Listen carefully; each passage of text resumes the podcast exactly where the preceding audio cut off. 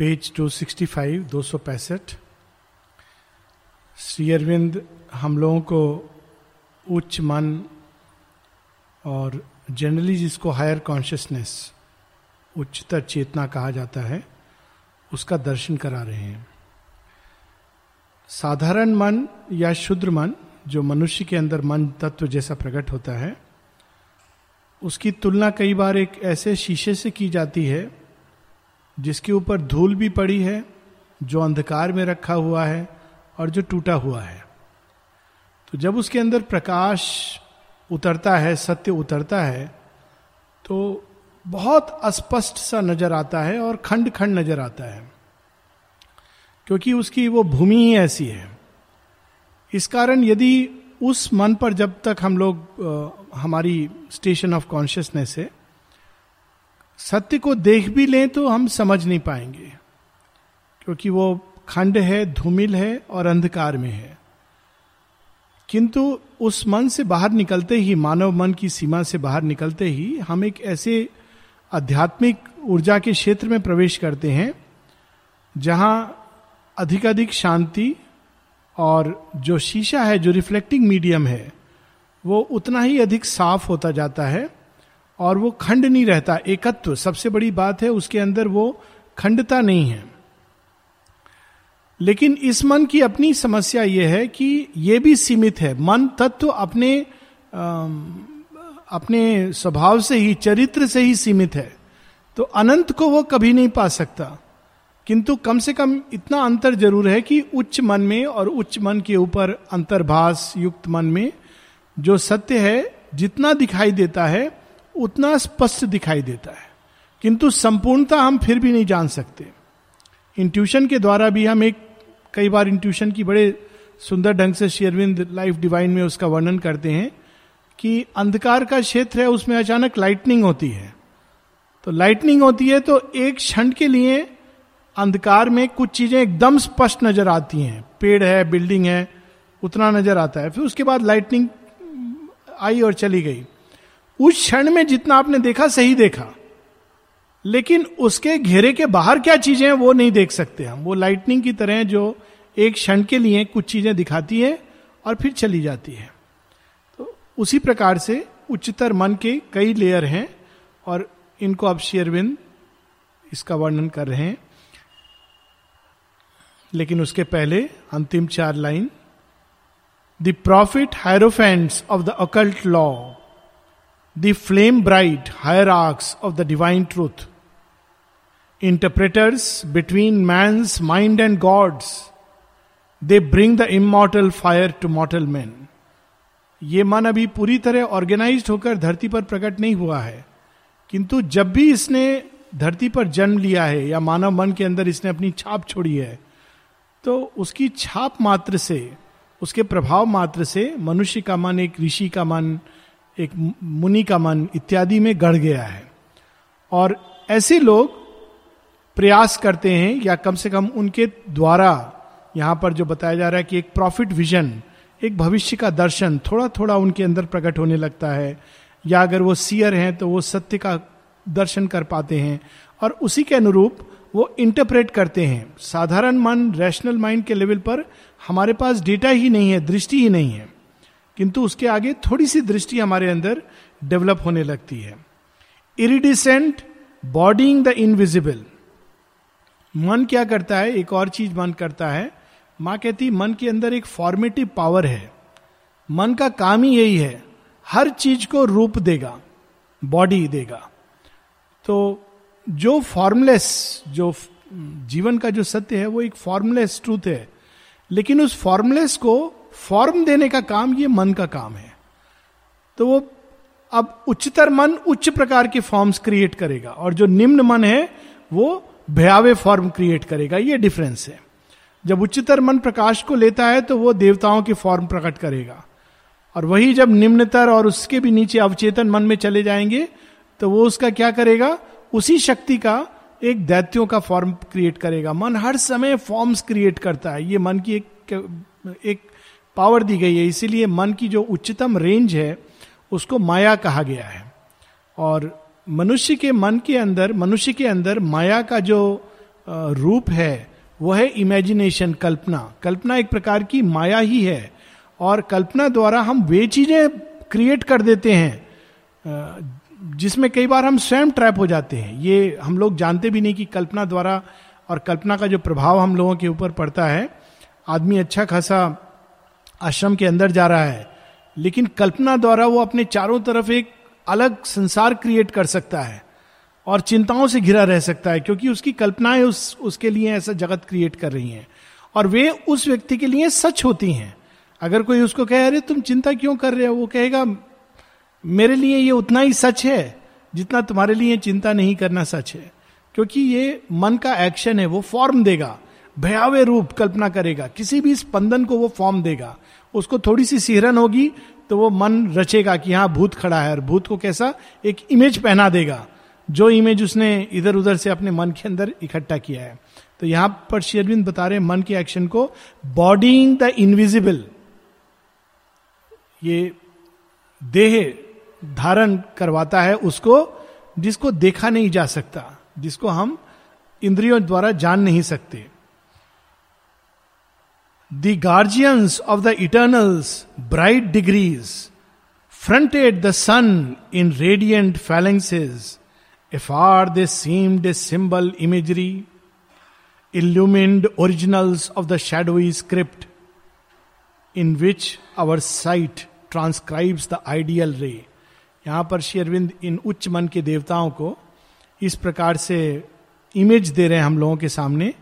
कि संपूर्ण सत्य, जो सुपरामेंटल ट्रूथ है, उसको अगर हम लोग सूर्य का रूप दें, सूर्य sun is the symbol of the supramental तो ये जो उच्चतर मन के देवता हैं, वो उस सूर्य से मान लीजिए हाथ की तरह हैं, मुट्ठी की तरह हैं तो उससे जो अंगुलियाँ निकलती हैं फैलेंसेस तो ये देवता इस प्रकार से उस सूर्य के अंदर से निकलकर आगे की ओर बढ़ते हैं। It's a very beautiful image fronting like radiant phalanx from the sun तो उनसे अगर हम वो बाहर बाहर के जगत से नीचे की ओर जा रहे हैं और दूसरी ओर अपने अंदर वो एकत्व से जुड़े हुए हैं।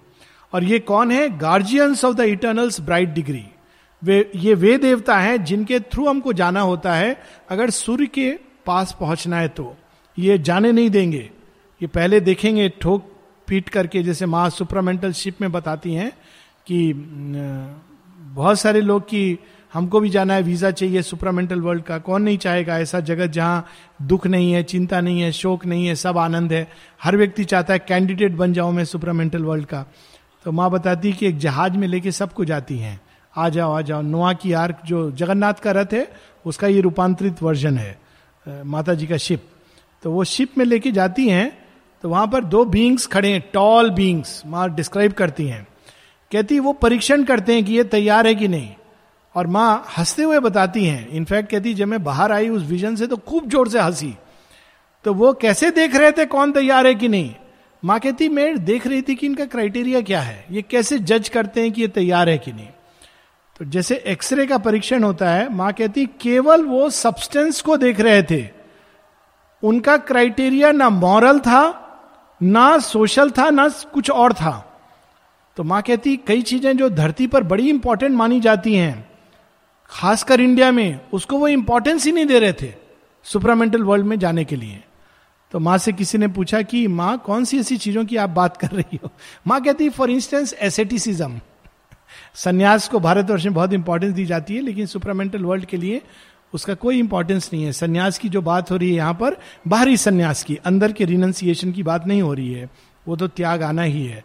लेकिन बाहरी संन्यास को, जिसको बहुत हम लोग प्रधानता देते हैं, उसकी कोई इंपॉर्टेंस नहीं है।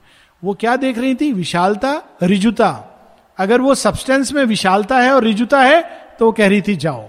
तो ये गार्जियंस हैं, जो देखते हैं, परीक्षण करते हैं, और इनको हम मूर्ख नहीं बना सकते। इनको नहीं कह सकते कि हमने इतने लाख पुनश्च यज्ञ जागरण किए हैं, हम रातों को बैठकर जागरता करते रहे हैं, हमने इतने बार गीता कंठस्थ किए, इनको हम मूर्ख नहीं बना सकते क्योंकि वो सूर्य के द्वारा आलोकित देवता हैं।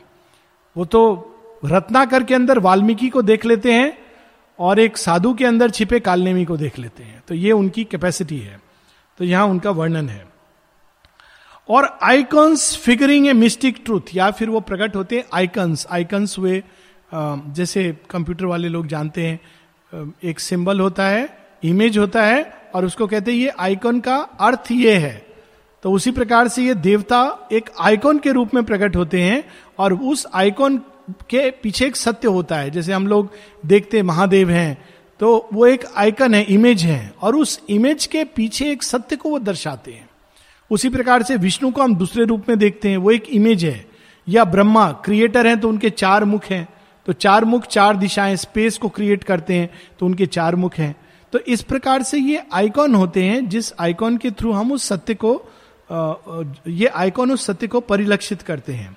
और icons figuring a mystic truth but nearer gods and living presences a march of friezes mark the lowest steps fantastically ornate and richly small जो उच्च चेतना में नीचे की ओर है मतलब अब उच्च चेतना के वर्णन है, लेकिन जो नियरेस्ट स्टेप्स हैं, वो देवताओं के फॉर्म लगभग ऑल्टर नहीं करते हैं। लेकिन जैसे जैसे हम ऊपर जाएँगे तो देवताओं का एक फॉर्म नहीं होता है। एक ही देवता मन के अनुरूप स्वयं को ढाल लेगा। तो अगर कोई क्रिश्चियन अगर साधना करेगा तो उसके सामने अगर दुर्गा प्रकट होंगी तो वो वर्जिन बेरी के रूप में प्रकट होंगी। और वो उनसे वैसा संबंध जोड़ेगा। लेकिन अगर कोई हिंदू करेगा तो वो माँ दुर्गा, वो दस भुजा देवी के रूप में प्रकट होंगी, क्योंकि वो उस लेवल पर फॉर्म्स बड़े फ्लेक्सिबल होते हैं। लेकिन जैसे जैसे नीचे आते जाते हैं, वैसे वैसे फॉर्म रिजिड होते जाते हैं। लेकिन फिर भी ornate ornate and richly small they had room for the whole meaning of a world लेकिन उनके एक एक साज सज्जा में एक अर्थ होता है। विष्णु भगवान के ऊपर जो मणि है कौस्तुभ मणि जो वो समुद्र मंथन से निकलती है, गदा है, पद्म है, इन सब के पीछे एक एक चीज़ के पीछे एक अर्थ है। कोई भी व्यक्ति अगर चार हाथ करके हाथ में ये सब धारण करेगा तो ही doesn't become Vishnu he must carry those powers which this represents और अगर उसके अंदर वो शक्ति है तो उसके अंदर चार भुजा है या दो भुजा है इट डज नॉट मैटर तो यहाँ पर शेरविंद उसकी ओर संकेत कर रहे हैं।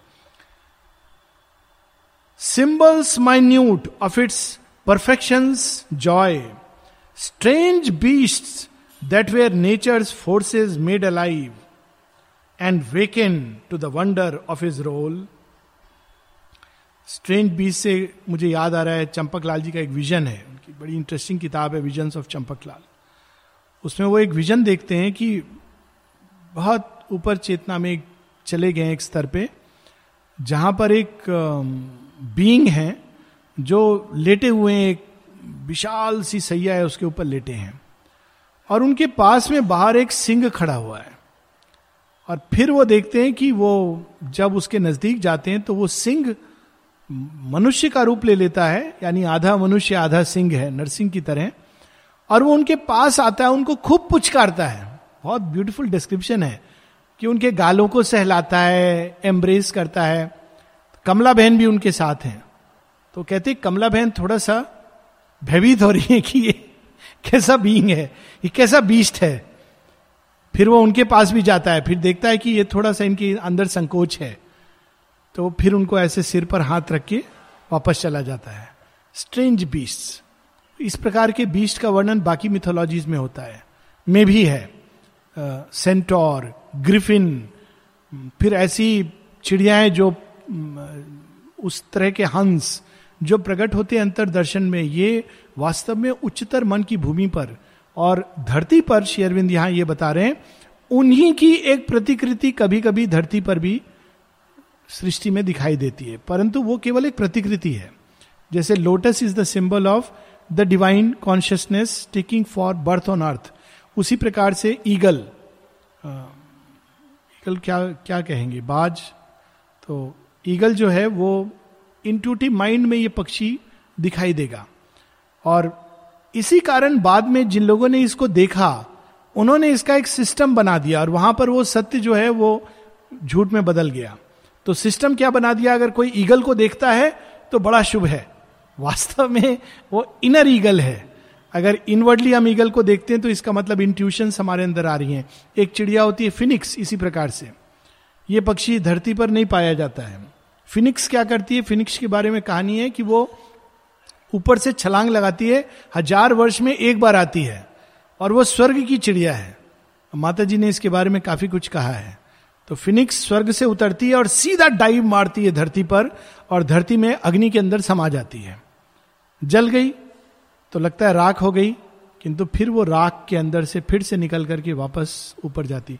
It is a symbol of again descent of beings from the higher consciousness जब चंपक जी ने शरीर छोड़ा था तो वैसे तो बाद में सबको पता चल गया, लेकिन एक व्यक्ति ने, उसको कुछ नहीं मालूम था कि चंपक जी ने शरीर छोड़ा है। लेकिन उसने एक विजन देखा, उस विजन में क्या देखा? फिनिक्स बर्ड आकर के बैठ गई है, एक पूरे प्रांगण के ऊपर। इट वॉज़ सिंबल ऑफ़ जो हायर चेतना के बींग्स होते हैं, इस तरह से आते हैं और ऐसा लगता है कि वो इस धरती की चेतना में आकर राख में बदल गए, परंतु फिर से वो असेंड करते हैं और सब चीज़ को लेकर जाते हैं। सो इस प्रकार के स्ट्रेंज बीस्ट इन सब का वर्णन है। ऐसे कई बीस्ट हैं। And wakened to the wonder of the of his role man grown an image undefaced of God वहाँ पर मनुष्य का ओरिजिनल फॉर्म पता चलता है। माँ एक बार बताती हैं कि जब शेयरविंद माँ को बता रहे थे कि एक न्यू बीइंग आएगा और सुपरामेंटल बीइंग होगा तो माँ उनको कहती है हाँ हाँ मैंने देखा है। तो वो शेयरविंद को बताती हैं कि जब मैं त्यों के साथ थी अल्जीरिया में तो माँ तो एक देह से बाहर निकल के दूसरी इस तरह बारह देह में तो कहती, वहाँ जहाँ फॉर्म और फॉर्मलेसनेस का बॉर्डर है, that is the supramental world का बॉर्डर, क्योंकि फॉर्म स्टार्ट होता है ओवर माइंड, चेतना फॉर्म देना शुरू करती है, मनोमय तत्व आ गया। कहती, वहाँ पर मैंने मनुष्य का ओरिजिनल फॉर्म देखा और वो बहुत ब्यूटीफुल था। वास्तव में मनुष्य का जो बर्थ है, बहुत ऊंचाई से हुआ है और इसीलिए वो ब्रिज बनेगा सुपरामेंटल और इसके बीच में। माँ ने इस चीज़ को अपने विजन में देखा था। तो that is the original image of man undefaced जिसके ऊपर किसी प्रकार की छाया नहीं पड़ी। लेकिन यहाँ जो इमेज हम देखते हैं इट इज़ डिफेस्ड इस पर प्राण तत्व की, शुद्र मन की, जड़ तत्व की, अवचेतन की, सब चीज़ की छाया पड़ गई है। Man grown an image undefaced of God भगवान की एक ओरिजिनल छवि के रूप में दिखाई देता है। And objects the fine coin of beauty's reign उस जगत में एक एक ऑब्जेक्ट जो है, वो ब्यूटीज रेन वो ऑब्जेक्ट्स धरती पर नहीं पाए जाते हैं। यदा कदा अगर प्रकट भी हो जाते हैं, जैसे द्वारका में क्रिएट कर दिया विश्वकर्मा ने। ऐसे ऑब्जेक्ट से नगरी क्रिएट की जो पाए नहीं जाते धरती पर। तो श्री कृष्ण ने अपने जाने के बाद कहा, इन तत्वों को वापस करो। बैक टू द ओशियन क्योंकि वो तत्व के लिए धरती तैयार नहीं है। तो ऐसे ऑब्जेक्ट्स हैं कौस्तुभ मणि है फॉर इंस्टेंस वो नहीं पाई जाती है धरती के ऊपर। But wide the terrains where those level serve किंतु एक जो उसमें कॉमन एलिमेंट था, उच्चतर मन में वाइडनेस विशालता। इसीलिए माँ बार बार कहती हैं, अगर तुम्हारी मन सीमित जितना हम नैरो रहेंगे, उतना कम हमारे अंदर प्रकाश जाएगा। बार बार कहती है विशालता। अगर प्रकाश को अंदर आना है तो एक कंडीशन है विशालता, दूसरी कंडीशन है रिजुता, तीसरी कंडीशन है equanimity Samta. In front of the ascending epiphany world times enjoyers favourites of world bliss the masters of things actual lords of the hours playmates of youthful nature and child god this a very beautiful four line description of gop and gopis ये मेरा way of looking at it gop and gopi कौन है?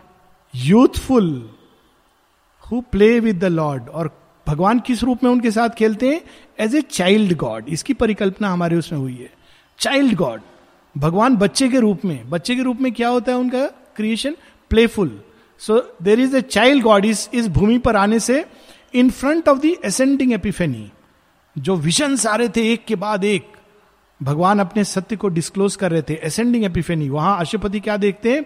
World times enjoyers वे लोग जो काल की गति को एंजॉय करते हैं। हम लोग इसमें फंसकर दुखी होते हैं। अरे अरे इलेक्शन होगा, क्या होगा? कौन जीतेगा, कौन हारेगा? एक्साइटमेंट है, दुख है, शोक है, खुशी है, ये सब हो रहा है। महाभारत हो रहा है। ऐसा होगा, वैसा होगा, ये मरेंगे। वो वर्ल्ड टाइम्स एंजॉयर्स काल की गति आह, वो उसके पीछे काली का नृत्य देख रहे हैं। माँ का एक बड़ा इंटरेस्टिंग विजन है। जब वो 1915 में देखती हैं मृतकों को, जो फ़र्स्ट वर्ल्ड वार के मृतक हैं तो गाड़ियों में भरकर मृतक आते हैं। अब देखिए डिफरेंस क्या है? एक भगवान की दृष्टि और एक साधारण दृष्टि। इसी प्रकार से 1947 के पार्टीशन में भी मृतक आए थे। और उसको देख के कई लोगों ने सिनिक होकर ऐसी ऐसी चीज़ें लिखी फ़िल्म बनी, बहुत कुछ हुआ। डार्क साइड ऑफ़ लाइफ माँ देखती है उन मृतकों को। और उसके बाद वो सीधा देखती है उन मृतकों के पीछे, कहती है, मेरे हृदय में पिटी नहीं आई, मेरे हृदय में मनुष्य की हीरोइक स्पिरिट का भान हुआ कि ये लोग, इनके चेहरे पर एक स्माइल है, इनके अंदर एक अद्भुत ऊर्जा है, माँ ये देखती है उनके अंदर। ये नहीं कि, अरे, ये मर गए बेचारे, इनके परिवार वालों का क्या होगा, परिजनों का क्या होगा? ये नहीं देखती हैं। वो उनको मालूम है, लेकिन वो देखती हैं हीरोइक स्पिरिट ऑफ़ मैन और आगे देखती हैं। कहती, इन लोगों को खुद ही ज्ञान नहीं कि ये किस चीज़ के यंत्र बने? तो किसके यंत्र बने? वो कहती है मैंने उस विशाल ऊर्जा को देखा, जो इस सारे भूमि पर एक महान भंवर की तरह, अपनी लपेट में सब कुछ लेती हुई आगे बढ़ रही थी। माँ काली शब्द यूज़ नहीं करती हैं बट शी डिस्क्राइब्स काली। कहती हैं, और वो ऊर्जा एक डिवाइन ऊर्जा थी। ये भी कहती हैं। और उसमें मैंने देखा कई लोगों को वो लपेट कर अपने अंदर ले रही थी।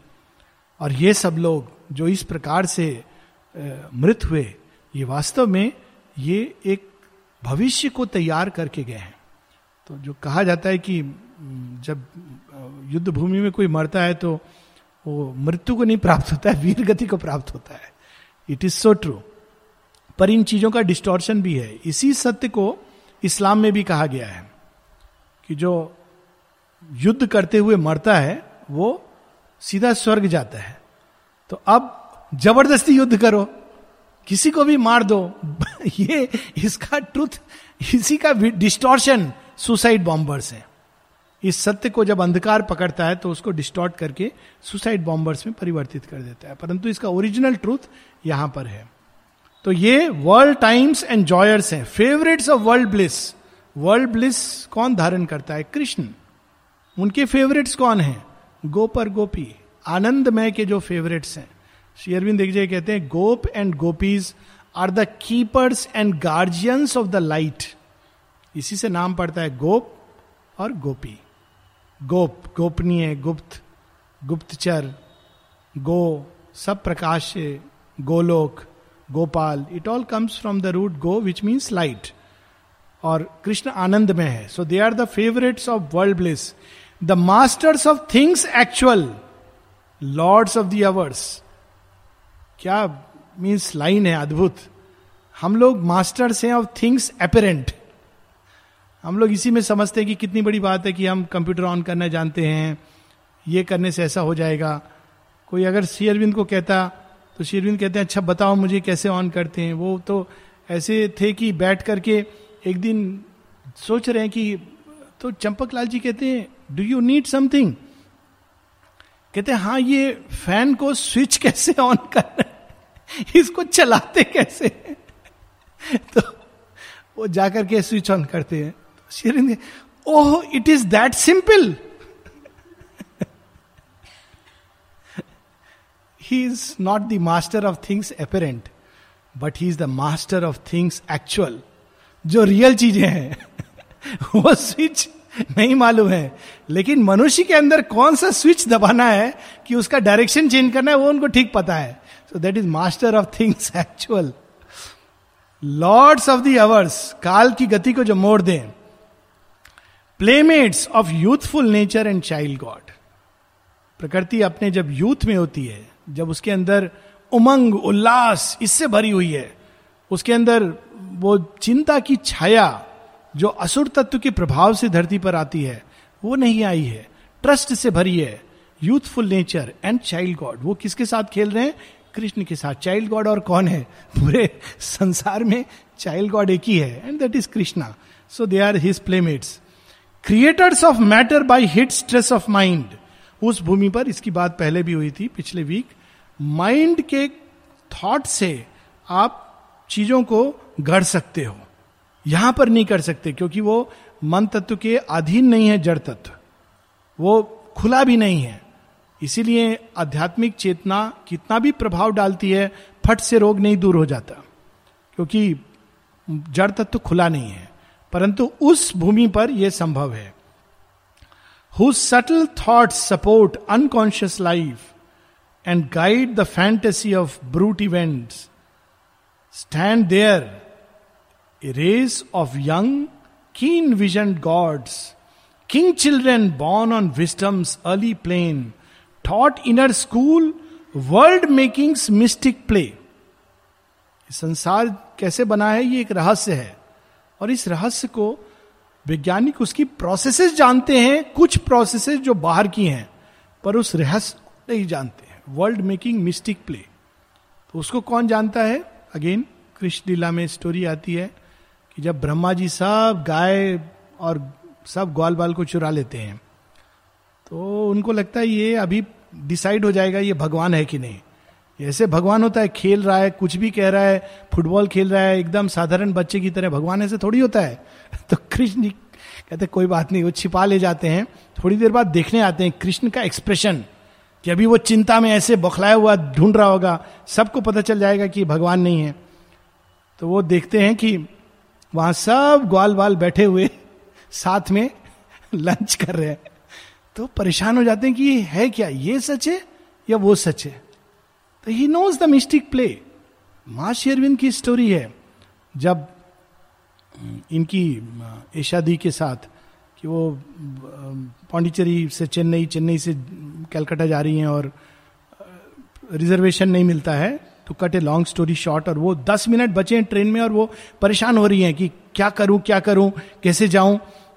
उस, उन दिनों की बात है नाइनटीन थर्टीज की बात है फोर्टीज की बात है कि कैसे मैं वापस जाऊँ। डर भी लग रहा है, ऐसे नहीं था कि आपने फ़ोन किया, टैक्सी आ गई, रात को स्टेशन पे कैसे बिताऊं। इतने में उनको दो लोग मिलते हैं, कहते हैं, अरे बहुदी आपने पहचाना नहीं? बोले कि, नहीं अरे, आप नहीं जानती, हम आपके शादी में आए थे, आप कहाँ जा रहे हैं? कैलकाटा? बोले हाँ लेकिन रिजर्वेशन नहीं है। बोलते, अरे अरे, हमारे साथ चलिए, हमारे पास एक सीट एक्स्ट्रा है। अब एक सीट एक्स्ट्रा कैसे है और कैसे ले गए? वो चली जाती है फ़र्स्ट क्लास में, चार लोग, उसमें दो लोग ये, एक सीट खाली और एक ये। कहती, मैं बैठ गई। बैठ गई और थोड़ी देर बाद उनको नींद आ गई। और नींद आके कहा खुलती है? हावड़ा स्टेशन पर। Long journey. कहती, उनको कुछ नहीं पता। तो जब वो उतरती, वहाँ अचानक, अरे, वो लोग चले गए उतर के, वो हावड़ा स्टेशन पर उतरती हैं तो सब रिलेटिव आए हुए हैं, उनके हिसाब से आ रही हैं। तो जब वो रिलेटिव्स उनको लेने आते हैं, सबसे मिलने के बाद फिर कहती है अच्छा वो दो लोग जो आए थे यहाँ से, कहते, कौन से दो लोग? पूरा description nobody knows who they are तो शेरविंद को चिट्ठी लिखती हैं, क्या वे देवता थे जिनको आपने मेटीरियलाइज करके भेजा था मेरी सहायता के लिए? शेयरविंद कहते हैं तुमको मदद तो मिल गई ना? How does it matter whether there're gods और मेटीरियलाइज मैन तुम्हें इससे क्या फ़र्क पड़ता है कि मैंने देवताओं को भेजा या मनुष्य क्रिएट कर दिए? This is the world makers mystic play उनको सब पता है, सारे रहस्य। लेकिन भगवान इस चीज़ को ऐसे नहीं उपयोग करते हैं कि कभी भी, किसी भी समय किसी के सामने कर दिया। It is not for display कभी कभी किसी भक्त की आर्थ पुकार में वो ऐसा कर सकते हैं। और ऐसे कई उदाहरण हैं। एक नहीं है there are many such examples तो उ, उस प्लेन के बींग्स को पता है। Arch masons of the eternal thaumaturge masons हैं वो लेकिन जो इस धरती की इंजीनियरिंग है उस टेक्नोलॉजी का उनको ज्ञान है।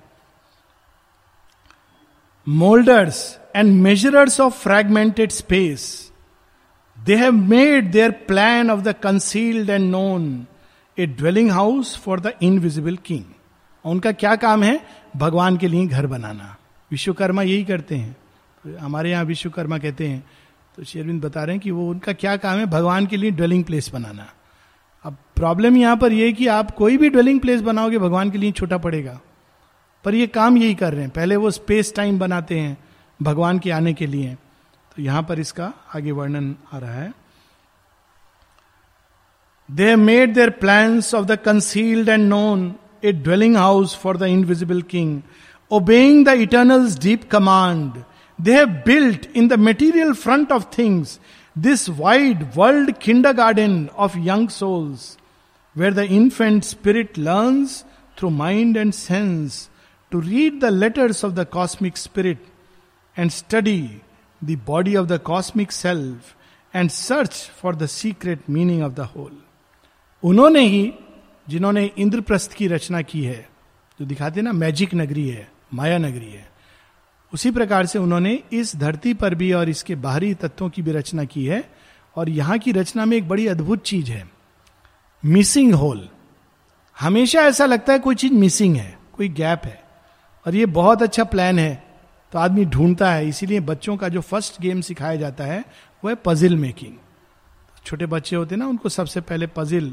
तो आप हंड्रेड पीस पहले पाँच पीस दस piece hundred piece five hundred piece five thousand piece it is the same game वो लोग भी यही गेम खेलते हैं।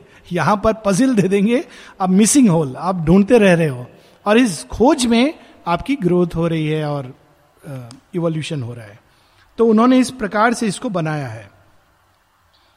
कई बार लोग सोचते हैं कि भगवान ऐसे क्यों उसने संसार की रचना की है? एक उमर खयाम ने लिखा है एक पोयम उसका मुझे इंग्लिश में याद है। ओरिजिनल तो पर्शियन है हिंदी का ट्रांसलेशन नहीं पढ़ा है। तो उसमें बताते हैं वो ओ if you and me could with time conspire यदि मेरा और तुम्हारी आ, काल ने जो बनाया है उसमें मेरी हमारी भी कुछ सुनवाई होती तो हम क्या करते?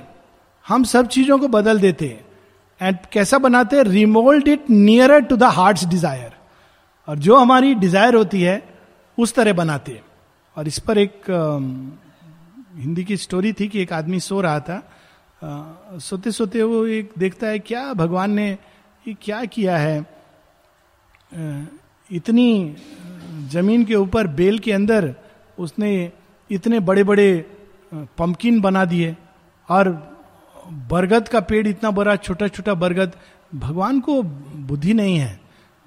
ये ऐसा होता है, बरगद के पेड़ पर पंपकिन होना चाहिए था और नीचे जो क्रीपर है उसमें छोटे छोटे बड़ होने चाहिए थे। ऐसा सोच रहा है, अचानक एक ताल ऊपर से नीचे गिरता है।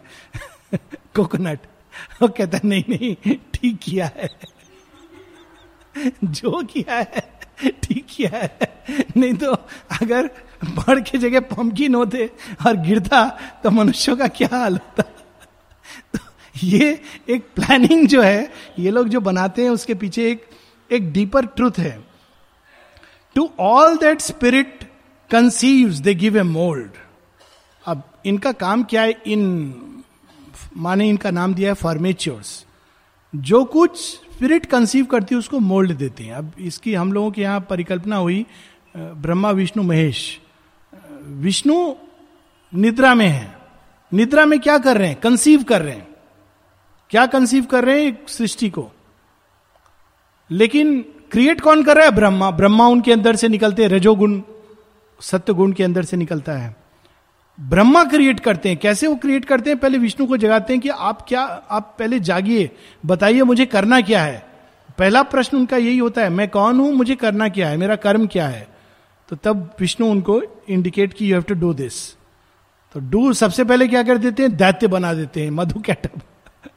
मेटीरियल क्या होता है? भगवान के कान का महल। That is how the story को इज़ वेरी फैसिनेटिंग स्टोरी तो ये ये लोग का क्या काम है? They pick up they obey the eternal's deep command they built in the हा ये हम लोगों ने पढ़ लिया। To all that spirit conceive they give a mould persuading nature into visible moods they lend a finite shape to infinite things अब ये finite shapes क्या हुई? काली। अब काली को आप नेचर में कैसे बनाएँगे? तो काली को नेचर में बनाने के लिए प्रकृति में इन उच्च देवताओं ने क्या किया? फेरोशियस मूड सुनामी सुनामी थोड़ा थोड़ा थोड़ा कैप्चर करती है काली का मूड इसीलिए जब आती है तो ज़्यादातर लोग भयभीत हो जाते हैं। लेकिन कुछ लोग खड़े होकर प्रणाम करते हैं, आह, जय काली माँ. प्रपन्न उसके शरणागत हो जाते हैं। परंतु अधिकतर लोग उसी प्रकार जो मंदाकिनी अभी अलखनंदा जो बाढ़, वो अचानक डिवास्टेशन हुआ। It is a mood of Kali. Shiv का, वीरभद्र का वो आना है। तो ये मूड्स को नेचर में वो क्रिएट करने की चेष्टा करते हैं और इस प्रकार से क्रिएट करते हैं क्योंकि नेचर वो देवता जो है, वो कॉस्मिक लेवल पर कार्य करते हैं। और इस प्रकार से अन्य मूड भी।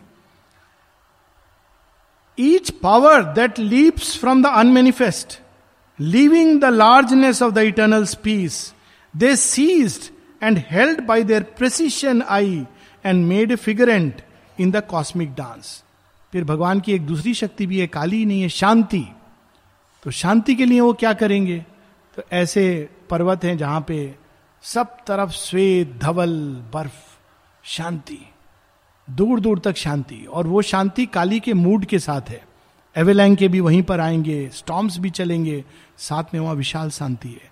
और कई बार ऐसे दिन भी होते हैं जब हम लोग कहते हैं, आह, आज बहुत शांति लग रही है।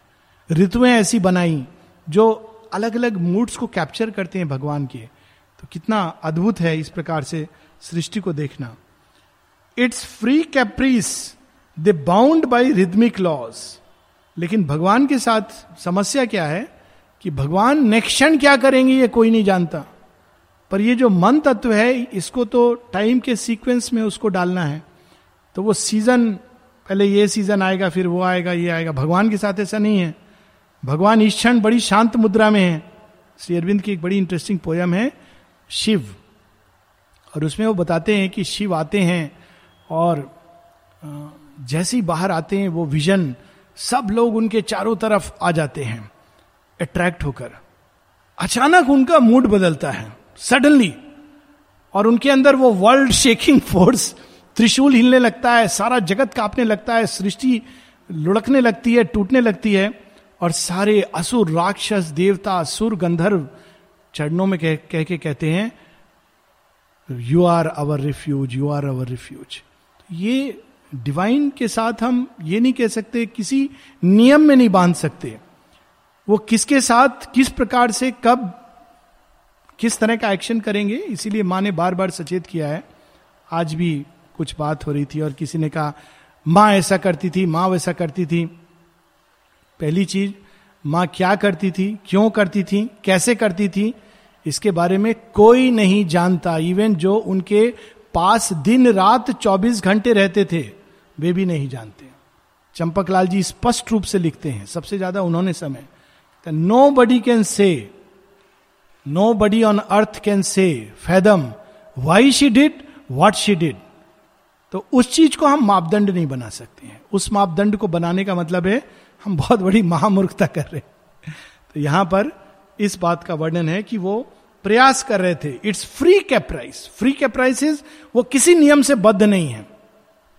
इट्स फ्री और कैप्राइस क्यों? ऐसा लगता है।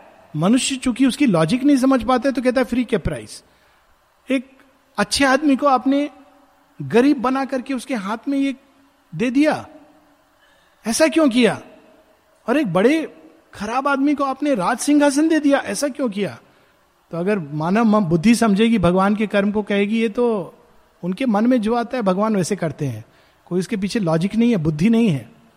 लेकिन वो एक दूसरी लॉजिक है, जिसको शेरविंद कहते हैं लॉजिक ऑफ़ द इनफाइनाइट इसकी बात कई जगह वो बताते हैं।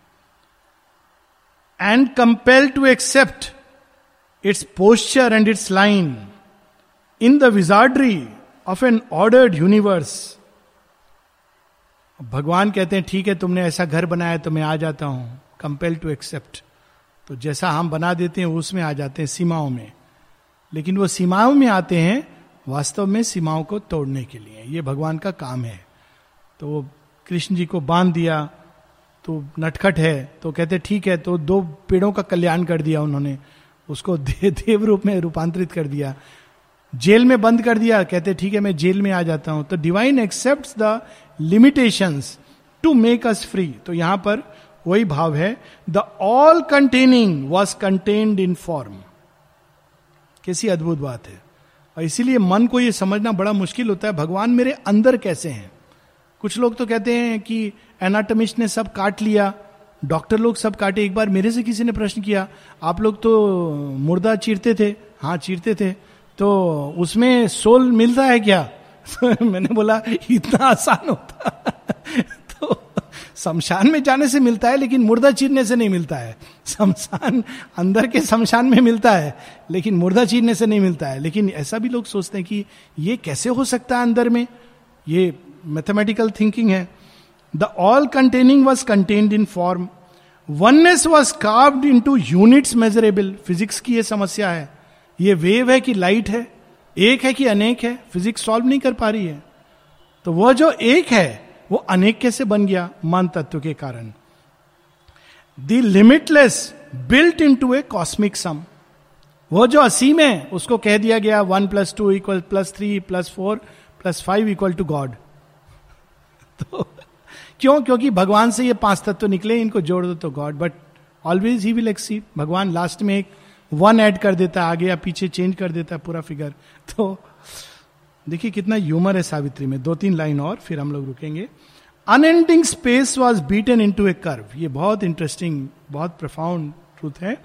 Indivisible time into small minute minutes cut space की एक बड़ा, बहुत बड़ा रहस्य है जो जो भौतिक वैज्ञानिक हैं, वो आज तक नहीं समझते हैं, समझ पा रहे हैं. अगर आप प्रकाश डालते हो, कोई भी टॉर्च से, किसी भी सोर्स से तो प्रकाश घूम करके कई करोड़ों करोड़ों अरबों, खरबों वर्षों के बाद सेम पॉइंट पर आ जाएगा। क्यों आएगा? क्योंकि स्पेस कर्व्ड है। स्पेस कैसे कर्व्ड है? क्योंकि वो तो कोई विजिबल चीज़ है ही नहीं। शक्तियों का खेल है। ऐसा कर्व कैसे है? और अगर स्पेस कर्व है, यानी एक अंडा है, जैसे ब्रह्मांड कहा गया तो वो किस चीज़ के अंदर है? उसके बियॉन्ड क्या है? It's a subject for even meditation उसी प्रकार से समय, ये मिनट वो मिनट घड़ी ऐसे से चलती है। पर ये तो रियलिटी नहीं है। रियलिटी है कि काल की समय का प्रवाह कंटिन्यूअस है। लेकिन हम उसको मिनट्स में काटते हैं। एटॉमिक क्लॉक्स जो बनती हैं, वो एटम में अणुओं की, के अंदर जो गति है, उसको देख करके बनाई जाती है टाइमिंग तो वास्तव में वह चीज़ जो इंडिविजुअल है, मन तत्व उसको काटता है और वो, उसका कोई और तरीका ही नहीं है, वो इंडिविजुअल टाइम को पकड़ ही नहीं सकता है। तो वे जो देवता उस कोटि के हैं, उनका काम क्या है? स्पेस को कर्व करना, ब्रह्मा। स्पेस क्रिएट करो Brahman extending himself become space वह जो एक है, सर्वत्र है, एक साथ जिसके अंदर भूत, वर्तमान और भविष्य विद्यमान है, उसको सीमित खंड करके प्रोसेस ऑफ़ इवेंट्स में डाल दो। पहले ये होगा, फिर ये होगा, फिर ये होगा, फिर वो होगा। और इनका यही काम है। ये देवता लोग, उस श्रेणी के जो देवता हैं, ये करते हैं। हम लोग यहाँ पर रुकेंगे और आगे बढ़ेंगे बाद में।